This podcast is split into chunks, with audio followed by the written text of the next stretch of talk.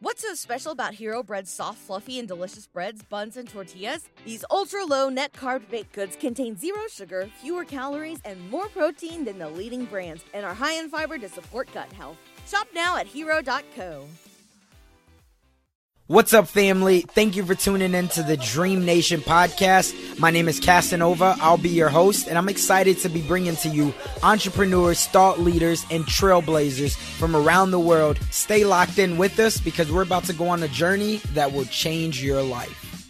What's up, Dream Nation? Back again. We have another great episode for you. And I'm sure that if you're like me right now, you're trying to figure out how can I be more efficient with my time? I think that's everybody right now in the world, especially if you have any kids or younger brothers and sisters. So today on the line, we got a great guest that's going to help us become more efficient and also think about the knowledge that we already have and how we can take our own knowledge right now and become an expert and help others with it. So stay tuned, stay locked in. This is going to be very fun. But without further ado, help me in welcoming Mr. Josh Fonger to the podcast. Josh, you want to go ahead and say what's up to Dream Nation?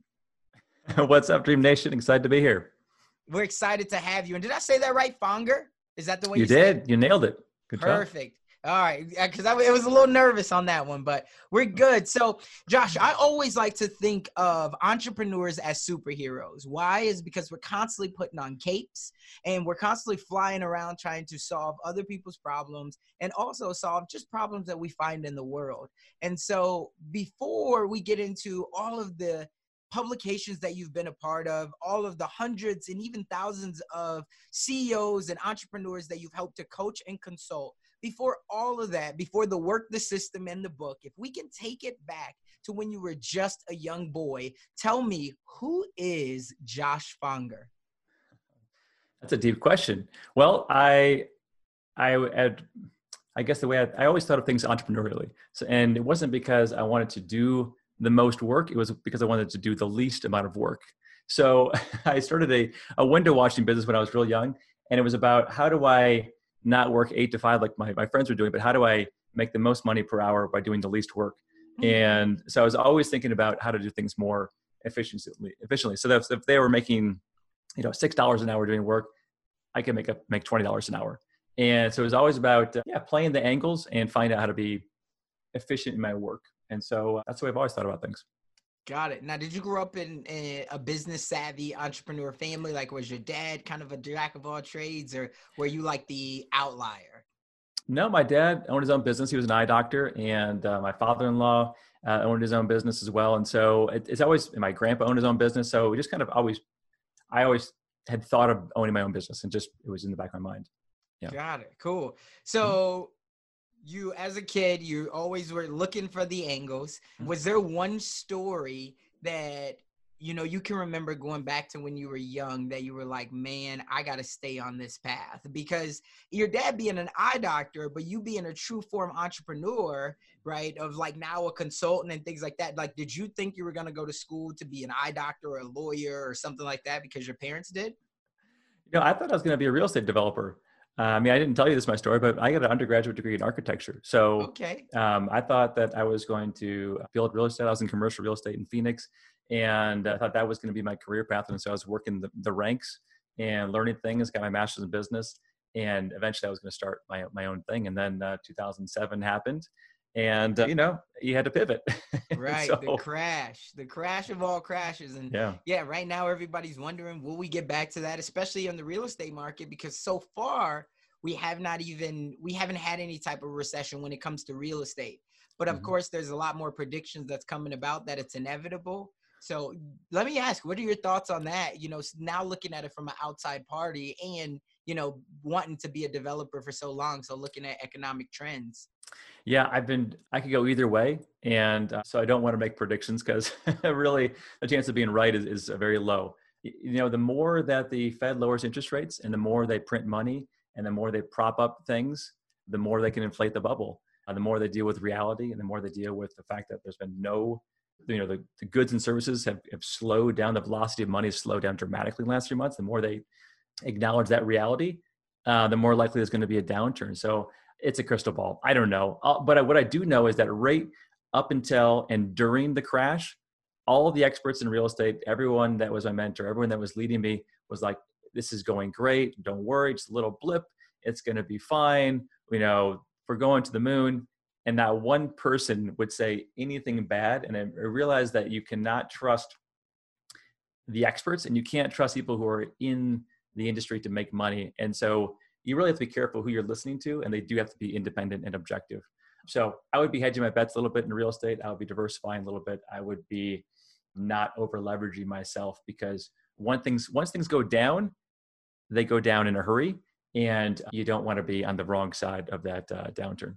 Right. It's like someone said, and I can't remember the exact words, but uh, they were like, you know, the economy, it can be like, it can be like your credit score. Like it takes forever to build it up and it looks like everything's going great. But just like you said, once it goes down, it's like, boom, it's, it's down in a hurry. And now it's forever to get back up.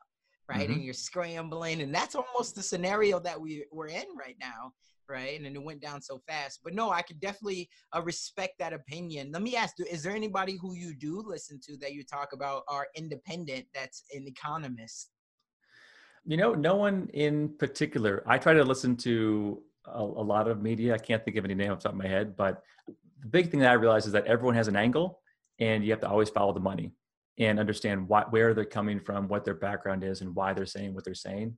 And I take them all together and then I realized that, hey, two months ago, no one predicted we were going to be in the situation we're in right now.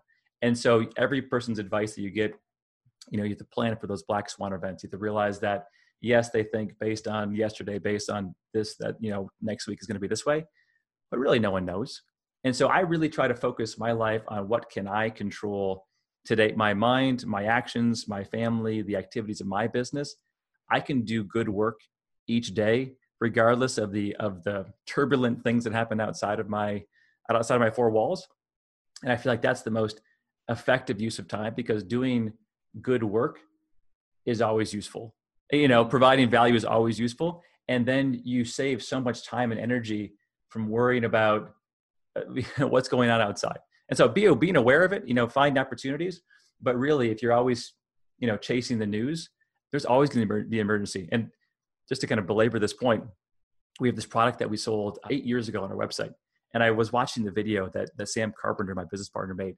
And it was all about, you know, we're in these turbulent times and, you know, there's uncertainty and you got to be concerned about this and that. And he wrote that, he did that video in an uncertain time. But what I realized is that due to the way the media makes money, which is fear, after this uncertain time, there'll be another uncertain time. And then there'll be another uncertain time. Hmm. There's always going to be that. So right. don't be like, well, it's going to get better. Well, the media is going to make sure it's not because they then you got to write about something.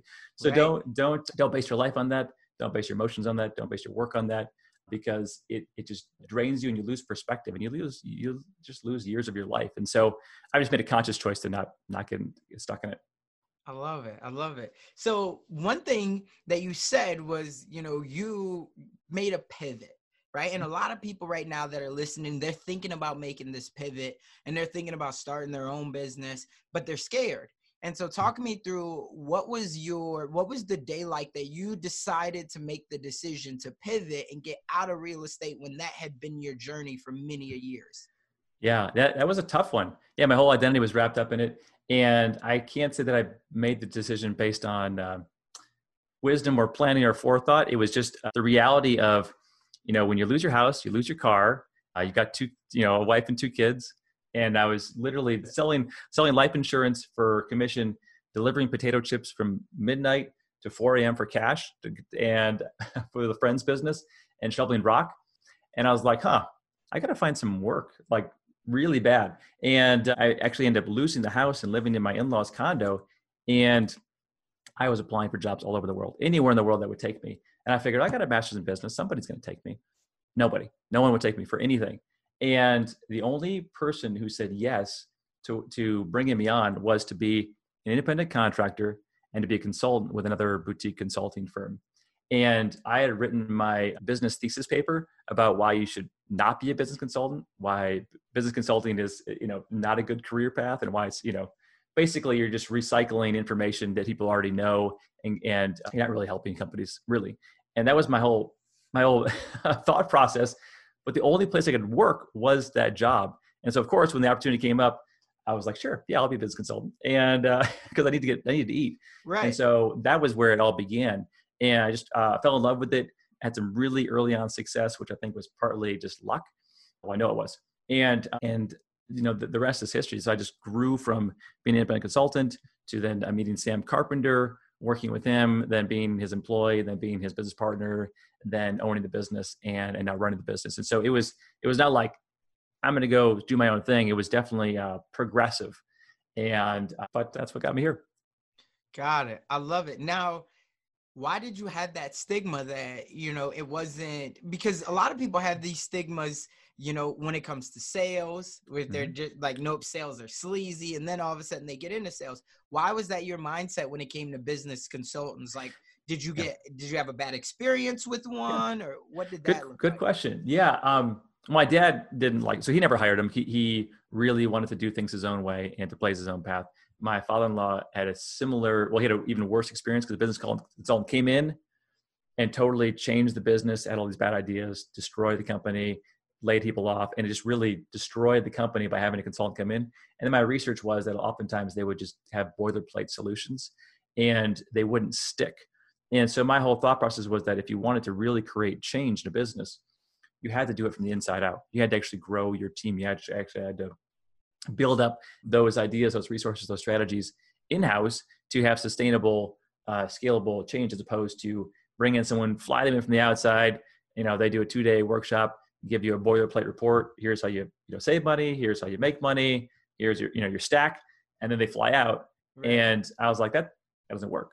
And right. I you know did the research that proved that it didn't work. And so that was my feeling on it.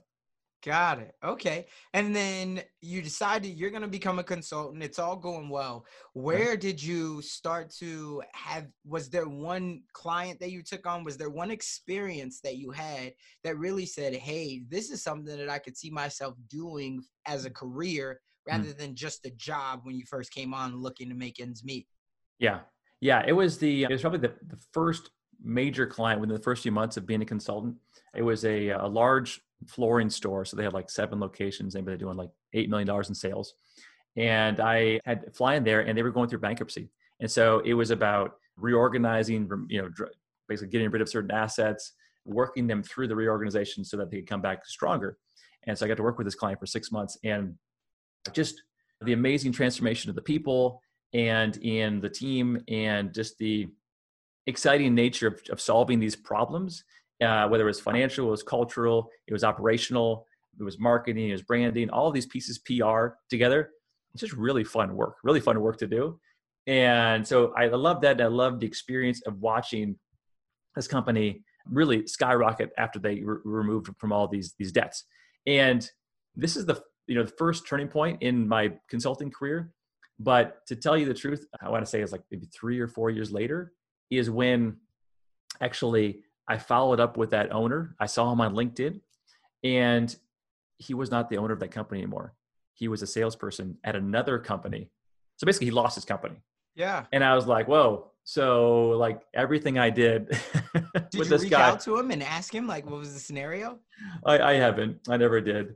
But that's what got me excited about about Sam Carpenter and his whole methodology of work the system. Is I was like, you know, when I was working with this guy, it was all there was a lot of effort that I was putting in. There was a lot of, you know, you know, me working the financials, me working the advertising, me working the merchandising, me working the pricing. And so I was heavily involved for, for months and months and months. But as soon as I walked away, not that it was just me, but I think that I did not build systems for him. I did not build structure. I did not procedurize, document what we were doing. And so, um, you know, I was doing exactly what my thesis paper says not to do. I was bringing all the ideas in and then leaving you know as opposed to hey actually you need to build this infrastructure with the team so that it's sustainable so that it gets better with time. And that's why I, I kind of really really got excited about meeting sam carpenter getting involved in his business work the system because i realized that hey the change we're making it gets better with time. It actually it's built with the team.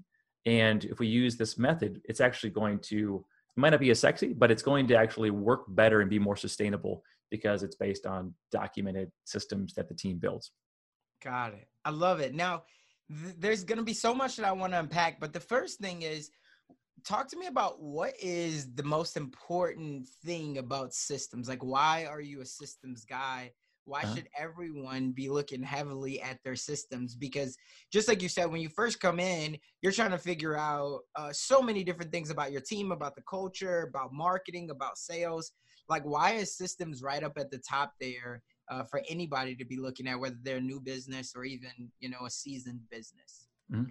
yeah well I guess the couple things to think about. First is the difference between a small, struggling, dysfunctional small business, which is essentially all small business, and a large, successful one, is that large, successful ones have systems in place. The small ones don't. So you first have to uh, understand that, oh, you know, the big companies do this, the small companies don't. Would I like to stay in this hellish situation where, you know, 95% of people who do what I do go out of business and the ones who stay in business have a living hell? or do I want to grow something great? And first is, oh yeah, they do this thing different. They, they actually build systems, right? And the second thing is that systems are always happening. This is a, a big thing that Sam uh, beats on is that, you know, sales, there is a sales system in your business. There is a marketing system in your business. There is an HR system in your business. You just don't know it. You're just not, you're not managing it. You're not um, in control of it. So it's happening. It's just, it's just happening organically. You know, it's just happening by default. And so instead of just you know running your business by the seat of your pants instead you should see those separate systems and you should control them you should manage them and once you do that you're going to notice that you're going to get better results as opposed to just uh, you know a lucky sale here and a good experience there but then the next week it's a bad experience but then the next week it's a you know a totally different experience and your your life becomes random and it becomes all about you instead of me- mechanizing your business and so it's it, the lie is that small business thinks, you know, once I get big, then I'll put that structure in place. And the truth is, to get big or bigger, you have to put the structure in place. And so, really, the time to start is, you know, today. No. Got it. Yeah. No, I love that. And and so my first thought is how you said you have to recognize the systems are already in your business. You just have to recognize them, and you have to obviously optimize them. Mm-hmm. How does someone recognize the systems that are already in their business? Mm-hmm. Right? How do how do I know this if I'm a first because how do I know how to build systems if I don't have the money right now? I'm I'm mm-hmm. really robbing Peter to pay Paul and I can't go out and get me a business consultant. What's some of like the the first one or two things that I uh-huh. could do to try to at least get my business on the right track? Yeah. Yeah, that's a great question. And you have to deal with with reality. Yeah. Um, and I would recommend throwing a bunch of money at a consultant early on. The first thing is the mindset. So the mindset, we call it outside and slightly elevated, or the, the systems mindset. It's to um, keep track of your your day and see the repeatable things that happen. So you know what you do with your sales calls, or your standard emails, or you know the way you bring a check to the bank. You know what what are the regular things you do on a daily basis, and then isolate those separate things and say, oh, this this is my this is my phone call procedure. This is my customer service procedure. This, these are the things that i'm doing again and again and again. And pick one that is that you can leverage. And oftentimes in a small business that's that's something that that you yourself are doing. So if you yourself are you know actually this is this from years ago i was taking attachments that my my clients would send me and i was finding their folder and i was saving the attachments. I was like oh that's no big deal. I just you know i save a few attachments every day and i did the math and i'm like wow i'm spending like 45 hours a year saving attachments.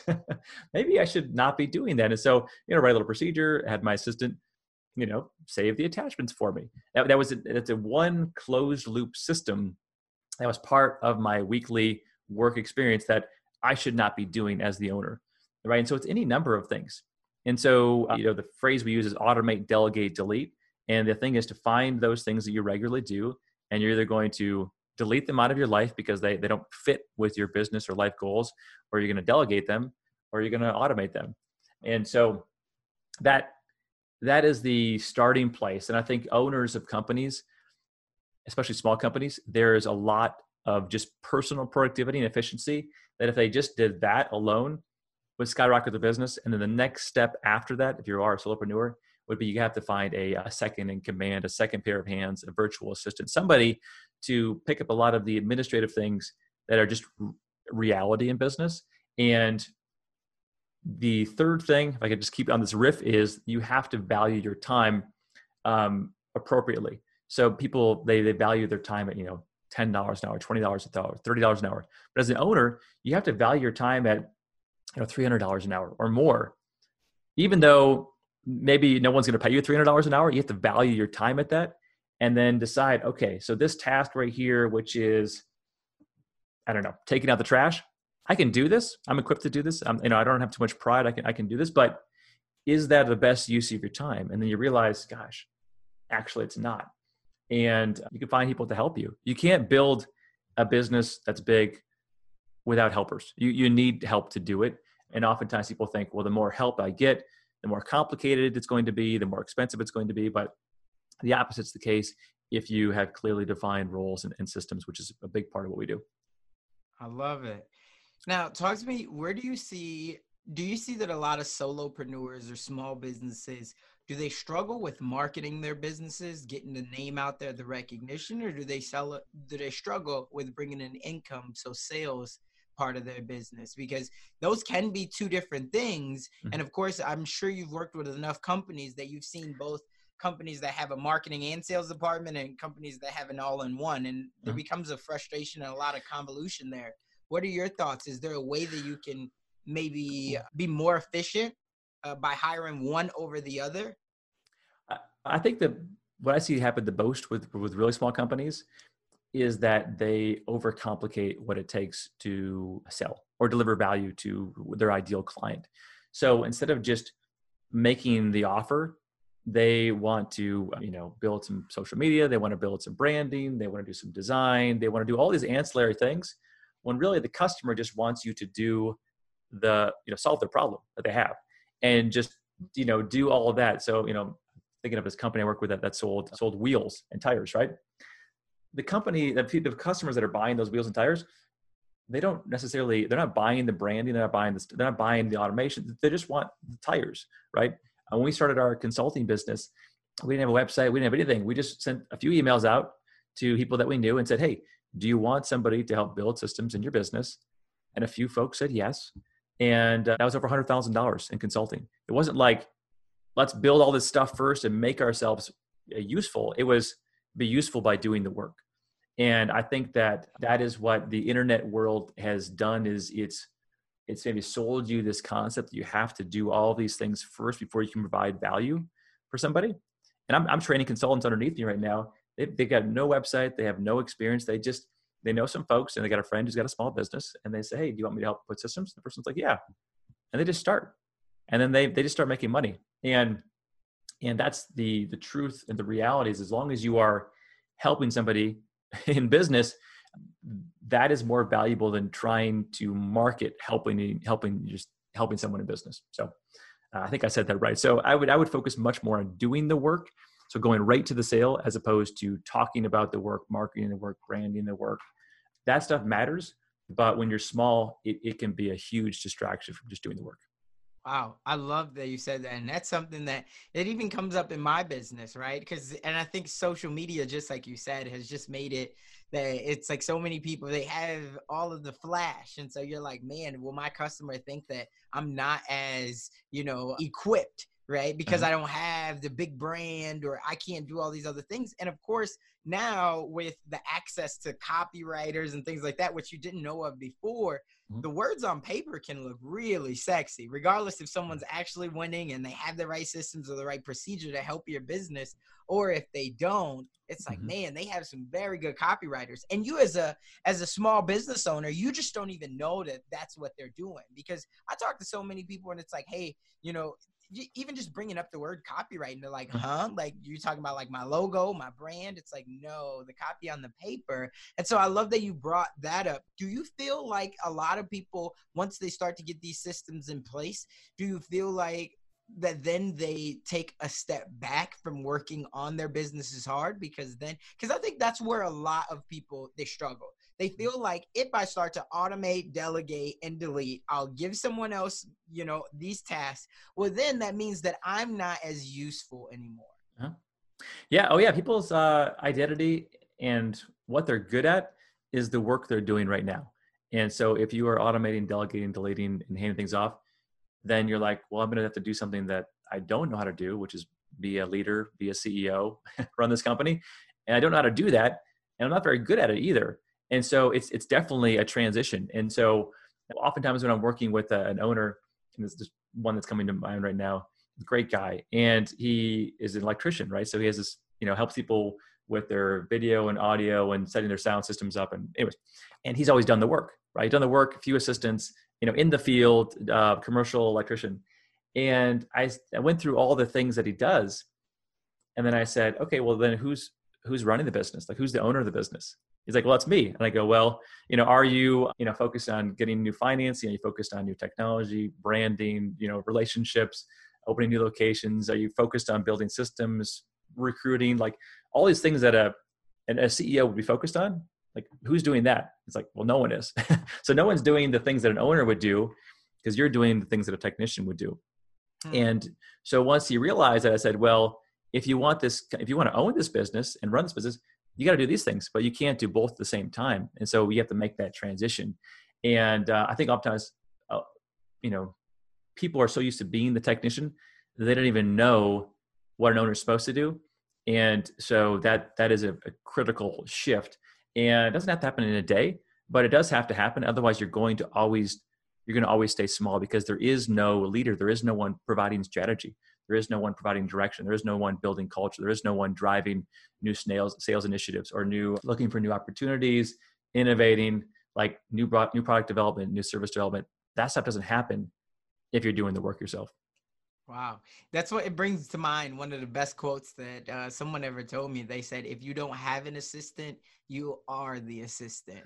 Right. and so I was like, oh, that, that's right. And it was like right when I first got in my real estate business, because obviously real estate agents, they didn't want to hire people. They're doing everything from marketing to showing houses to everything. Mm-hmm. So, no, that's a, a big deal. And I'm glad you brought that part up. Now, for someone because the other side of this is you teach people how to take their knowledge and become a consultant mm-hmm. right to go out there and, and help other businesses as well and, and do their own thing with it how for someone right now that's that's trying to find their way maybe they're not a business owner right now maybe they just got laid off and they're looking mm. at side hustles why should they be looking at being a consultant why should they you know why should they think that they have enough knowledge to go out and help another business especially one that's already doing 1 million 2 million 10 million dollars in volume. Yeah uh, great question. And most people shouldn't right? Most people should you know go back to what they know go back to the industry they're in. But in some cases at least in my case that was the transition that needed to happen. So people that we work with they they love solving problems they love helping people and they love the they love business right? They're obsessed with podcasts with books with efficiency. And i know when i started consulting at age 26 I didn't know anything about running a company, right? really, I didn't. I knew nothing except for what I read. And but what I did realize is that an outside perspective with different knowledge and experience can do amazing work if they're willing to be honest about it. And this here's a good example. So I was I was working with this one company, and they they flew me in to do uh, sales training. Saying our sales are down. Josh flew out here, so I flew out there, and and he's like, well, this is you know our salesperson, and here's our sales manager, and our sales systems, and our technology, and and then I go, well, tell me about your sales. He's like, well, they've been declining, and and tell me. And anyways, and I said, I think that your main sales problem is that uh, you haven't painted your building in like the last 30 years. The, the the shingles are falling off. The landscape is terrible. The asphalt's terrible. I say it looks like a haunted house here. Like my wife would never come into your retail location. Right. I don't think it's your sales team. I think it's you, you got to like. I mean, the sign's falling apart out there. It looks it looks scary out there. And he's like, "What do you mean?" I go, just just walk outside, look at this, and it's like, oh, I never thought about that because he had been going to the same business his whole life. You know, he never realized that. You know, the inside of the showroom looked nice, but it was the outside that was just it was just terrible. And so I realized, wow, this people just get they get in these perspectives, they get in these loops, right? You you get in a rut or a loop, and you don't know how to get out of it. And someone from the outside can easily easily diagnose things, even without any experience, and they can easily say, hey, you know what? I think I see the problem. It's because, you know, your phone system doesn't work. Did you realize that it goes direct to voicemail and no one picks up? Right. Oh, oh yeah, or whatever it might be. And then working with them, you end up being as a consultant, you're out, you're outside perspective for one, which is hugely valuable. Um, you bring new new information that they don't have because they are in their loop, and you also are a pair of hands. You can actually help them make that change. It could be a catalyst for change. To make change, that requires a little bit of extra effort, accountability, and and work. And when everyone's already busy, they don't know how they can get that done. And when they have somebody from the outside who can help them during that rough patch for two weeks, two months, a year, it makes all the difference. And so that that is, I think it's an awesome career because it's never boring and do some amazing, amazing work that you can't do inside uh, your own business. Like for me, I get to see thousands of different scenarios every year. Instead of just living one business life, I get to live like hundreds of business lives simultaneously. Right. And so I don't, I think it's, I just think it's great work. No, I love it. So that's the why how does someone even start to become a consultant like how do you how do you get your first check like how do you mm-hmm. reach out let's just the first client if you're if someone says hey i want to be a consultant i want to be a digital consultant how do they huh? find their first client yeah um it i would say go to people that you know and so there's a lot of business if you're watching this on video there's a lot of books behind me there's a lot of books talking about pricing strategies and marketing strategies and brand the main thing if you want to just get started is friends, family, people you know, and, or previous employers. You can write to them and say, hey, you know that I know this particular industry and I have this particular skill set. Can I help you solve this problem that you have? And uh, they'll say yes. And maybe you won't have to, you maybe you won't sell it for what you want to sell it for, but you'll get some work. And work begets work. So if you have work, it is 10 times easier to get new work. And if you have some success, it's way easier to get more success. And so uh, the biggest problem for new consultants is they are afraid to get started and they feel like they have to have all of these ducks in a row and all of this experience and all this testimonials and all these uh, templates and tools and resources before they can even get started and that's that's not the truth the main thing is you just need somebody who uh, trusts you enough to work with them and uh, i mean my one of my favorite consulting stories is that a new guy I brought on he's like josh i want to be consulting oh, great so he you know something for our program the next week he's like josh i just talked to somebody in the street and uh, they want me to be their consultant and he was not even certified yet in our program. I'm like, great, go do it. And um, I said, what's the deal? He's like, well, I told him that I would work for free for a month, but they would do a testimonial video for me. And the guy was in his mid 20s. I was like, perfect. You know, like you're not going to make a lot of money working for free, but that person had tons of contacts. He's going to get tons of experience. He's going to have a testimonial, and he's going to be years ahead of the average consultant who's like, well, once I find the perfect client and once right. I get my website done and what that's not the way you do it and i had to learn that the same way because i had to i had mouths to feed and i had to make money like day one i couldn't wait a year or two to start my consulting career it was like i have to make six figures starting day one and let's begin it wasn't, wasn't like let me just wait around and, and figure this out it was like let's just start helping people because no one's going to help you no one's going to pay you for your branding and your social media account and your website they're going to pay you for actually helping them with their business. And so I, I think you just have to go direct to that pain point. Got it. I love it, man. That's so much value right there. And and I'm hoping that somebody is taking that advice because for a lot of us, we we do get stuck in the rut of paralysis of analysis, right? We're just constantly thinking, I gotta have all my ducks in a row and becoming a consultant. It seems like such a prestigious word right? Mm-hmm. So it so it can be easily felt that you have imposter syndrome because it mm-hmm. says, listen, if I go over here and I try to talk to this person about whatever it is, business systems, they're running a ten million dollar business, but yet I don't even have a job mm-hmm. technically. Mm-hmm. Right. So I'm trying to get my first. So how do I feel like I have that much? Is when you talk about mindset, what you said is the first one is there mm-hmm. one thing that you say to someone to let them know that they are enough, that they can become a top level consultant in their mm-hmm. industry? Mm-hmm. That's a great question. I don't know if there is like a, one pithy statement I say, but I I do say that you know the people you're working with, because I, I fly into all these different industries. So whether it's you know air conditioning repair or it's a digital marketing agency or it's a you know a nuclear power plant repair company, like uh, all these weird companies, tattoo company, and you can and do I, that. And I sorry to cut you off, but you feel like you can do that because of the fact everyone needs systems. Yes, and the reason why I can do that is I tell them upfront, I don't know much at all about your industry, right? And I and everyone who's here knows more about what they do than I do. The only thing that I'm bringing to you is a certain method with a certain framework on building systems and i know more about that than you you all do and so i'm just going to work with you i'm going to bring uh, my tool set which is you know building systems and your team is going to have to fill in that that tool set and we're going to work together and so i think that that is the the simple approach is don't go in there and say, oh, I'm going to tell your sales team what to do, and I'm going to tell your marketing team what to do, and I'm going to be the expert on leadership development. No, it's just you say, oh, I know a lot about one thing. And one one event that I went to that really helped me, I saw the speaker, and the room probably had 500 people in the room, and the speaker, all she knew how to do was leave a good voicemail. That was it. That was her claim to fame was I know how to leave a voicemail that people want to receive and they want to call you back.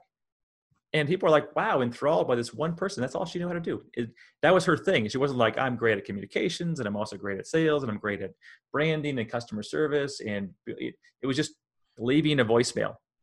So she had the ability to walk into any company and provide a lot of value because she'd been studying and thinking about and planning for and researching voicemails, right? And I was like, wow, that, that's really amazing. And I think that when you go into a company, if you can be more focused specific to an industry and more focused specific to a, a problem that you solve, then it's going to open up a lot of doors. The more broad you are, like I generally help businesses and I help them in the industry, you're going to struggle a lot. Is there one area that you've seen because you've been on the inside of so many big businesses and even small? If mm-hmm. somebody's looking to say, I don't know necessarily what I'm good at, but I'm willing to learn because I feel like right now I've seen a lot. So, is there one area would you say most businesses need help with marketing? Most businesses need help with culture and leadership development. Most businesses need help with systems. Like, is there one or two, I guess, specific niches that you would say, if you can get good at this, I think you can have a career in consultancy over the next 10, 15, 25 years? Mm-hmm.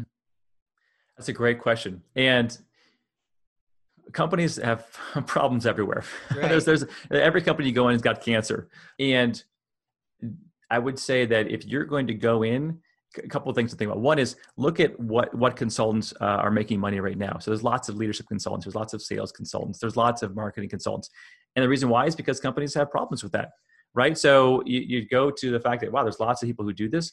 There must be lots of need there, and that's true. But if you're going to, but there's also lots of competition, right? So I'm very biased in my answer because, of course, we we have the brand work the system, we do systems, and so our belief is that that there might be trainers in, in sales, there might be trainers in marketing, there might be trainers in uh, branding, but there aren't people who help build the sustainable systems and companies. And so we are big believers that that is the the golden opportunity as this message gets spread out more and more. That small business owners are realizing, gosh, I had this sales trainer, but then once he was gone, we were in trouble. Or I had this person help me with marketing or ads, but once they were gone, we were in trouble. And they're starting to realize, gosh, I should actually build these, these systems. And so I think that is an easy foot in the door because when you go to companies, there is somebody who does sales, there is somebody who does marketing, there is somebody who does um, HR. So you are stepping on someone's toes when you go into a company, which means they, you know, when I fly into companies, they don't always want me to be there, right? They don't want some outsider looking into their stuff. But if you specialize in something that nobody in the business does, like maybe you specialize in automation or you specialize in some kind of new technology they don't have. If you specialize in something where the internal staff doesn't have a person who does that, that's going to get you in the door a lot more doors. And so, you know, we certify people as business systems managers because there are no business systems managers in companies right now. And so you mm-hmm. can walk in there and say, hey, no one does this in your business right now. I know there's a huge opportunity and they're not afraid of you taking out someone's position because there is nobody who does that position so i think that that's the other thing too is to find find the hole in in a business right? I've got one guy who just you know his whole thing is you know voip telephone systems right? So he's got no one most companies don't have a voip telephone system person in house oh, basically no one does. And so he right. can walk in any company and help them with that one thing because there is no staff who does it Got it. Well, there you have it. That that's such a great perspective, right? To try to find something that you're not going to be stepping on toes, and not to say that sales and marketing and, and leadership isn't great, but at the mm-hmm. same time, just like you said, it could people, especially if you've got to go through the gatekeeper to get to the CEO, and that gatekeeper is also in charge of marketing or mm. sales mm-hmm. or whatever else, and now they know that you're trying to. They're gonna say, uh, "No, I think we got that covered." So mm-hmm. if you mm-hmm. could find another way in, and then if maybe once you're in and you've built the trust and they know that you're not in there to try to put them out of a job, You say, hey, I also have a little bit of experience when it comes to marketing. Here's just some free information for you guys. If you like it, we could talk about that another time. Is that about I, right? Yeah, it's definitely right. And I would I would say that people you know the whole analogy of you know your friends first you know you date and then you get married afterwards like there's this progression. And when you're when someone's hiring so when someone's hiring a consultant they don't just buy a big package up front almost never. There is this this time of relationship building. So oftentimes most of my consulting clients they started off with a very very small sliver of work just related to you know systems or whatever and they say oh josh you know a little bit about marketing? I'm like yeah well can you stick around for the like hey josh you seem to know a lot about hr can you help us with our hiring recruiting? And then you know a two day engagement ends up being a year and a half engagement. And so you don't lead with the stuff they have internal teams doing to lead with something that they don't have anybody doing. And then if they like you if they trust you if you do good work they're going to keep you around. They really want you there. And so that i think that's that is the way to go about at least at least for me I, in terms of providing the most value and actually also helping out the lumpy cash flow that typically happens with a consultant. Usually consultants, they try really hard to get big fees. They get good, you know, they maybe like $5,000 one weekend, but then it's zero for like three months, right? right? Instead of just you get your foot in the door and provide really great value on a consistent basis. And then you're going to have lots of long-term, you know, year, two year clients. I've had five year clients where they um, depend on you uh, to be there for them, you know, be, being that sounding board. I love it. I love it.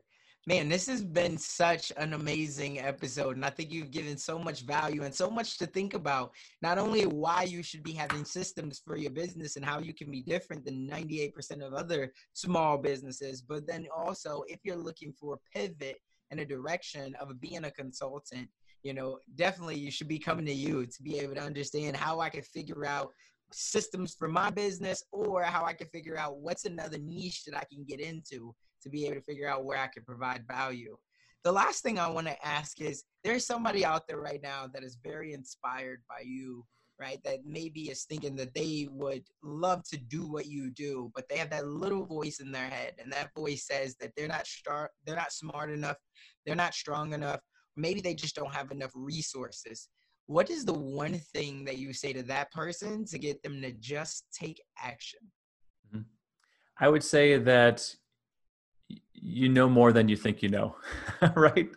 And this is what I say whenever I'm afraid to speak in front of a large audience. I say, "Hey, Josh, remember, you've been talking for 38 years. You got this. Mm. You know, like you, you have been talking your whole life, right?" And right. so I, I, think that people need to realize that they have unique gifts, they have unique perspectives, and that now if they've never read a business book in their life, then maybe they should read a few first.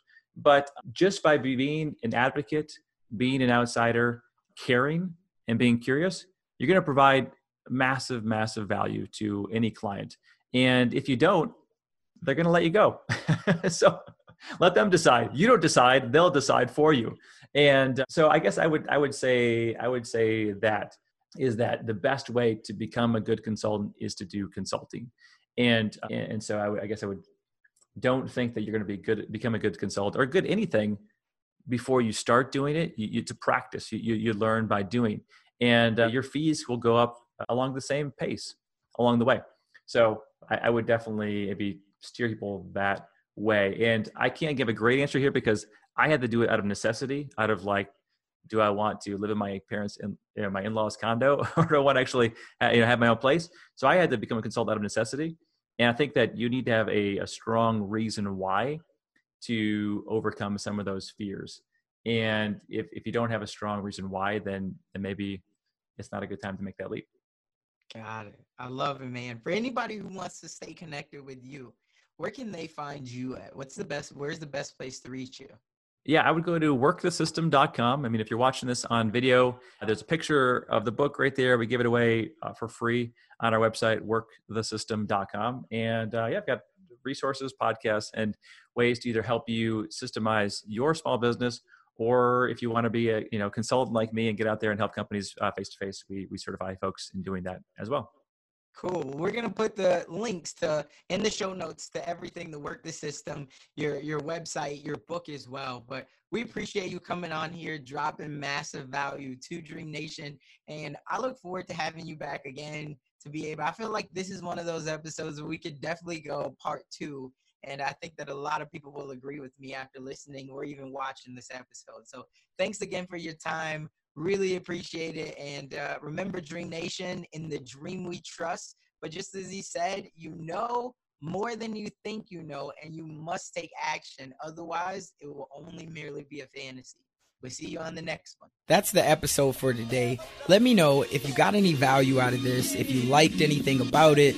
Reach out to me on Instagram or Twitter, any of the social media networks, and of course, leave me a review iTunes, Stitcher, SoundCloud, wherever you're hearing this at. I would love to have a review to show you know what you're getting out of this. Is there anything that i could do better? Is there any way that i can add more value to you? So hopefully you all take some action today. That's my show. I love you all. Be great. But remember we must take action. What's so special about hero bread's soft fluffy and delicious breads buns and tortillas hero bread serves up 0 to 1 grams of net carbs 5 to 11 grams of protein and high fiber in every delicious serving Made with natural ingredients, Hero Bread supports gut health, promotes weight management, and helps maintain blood sugar. Hero also drops other limited edition ultra low net carb goodies like rich, flaky croissants and buttery brioche slider rolls. Head to hero.co to shop today.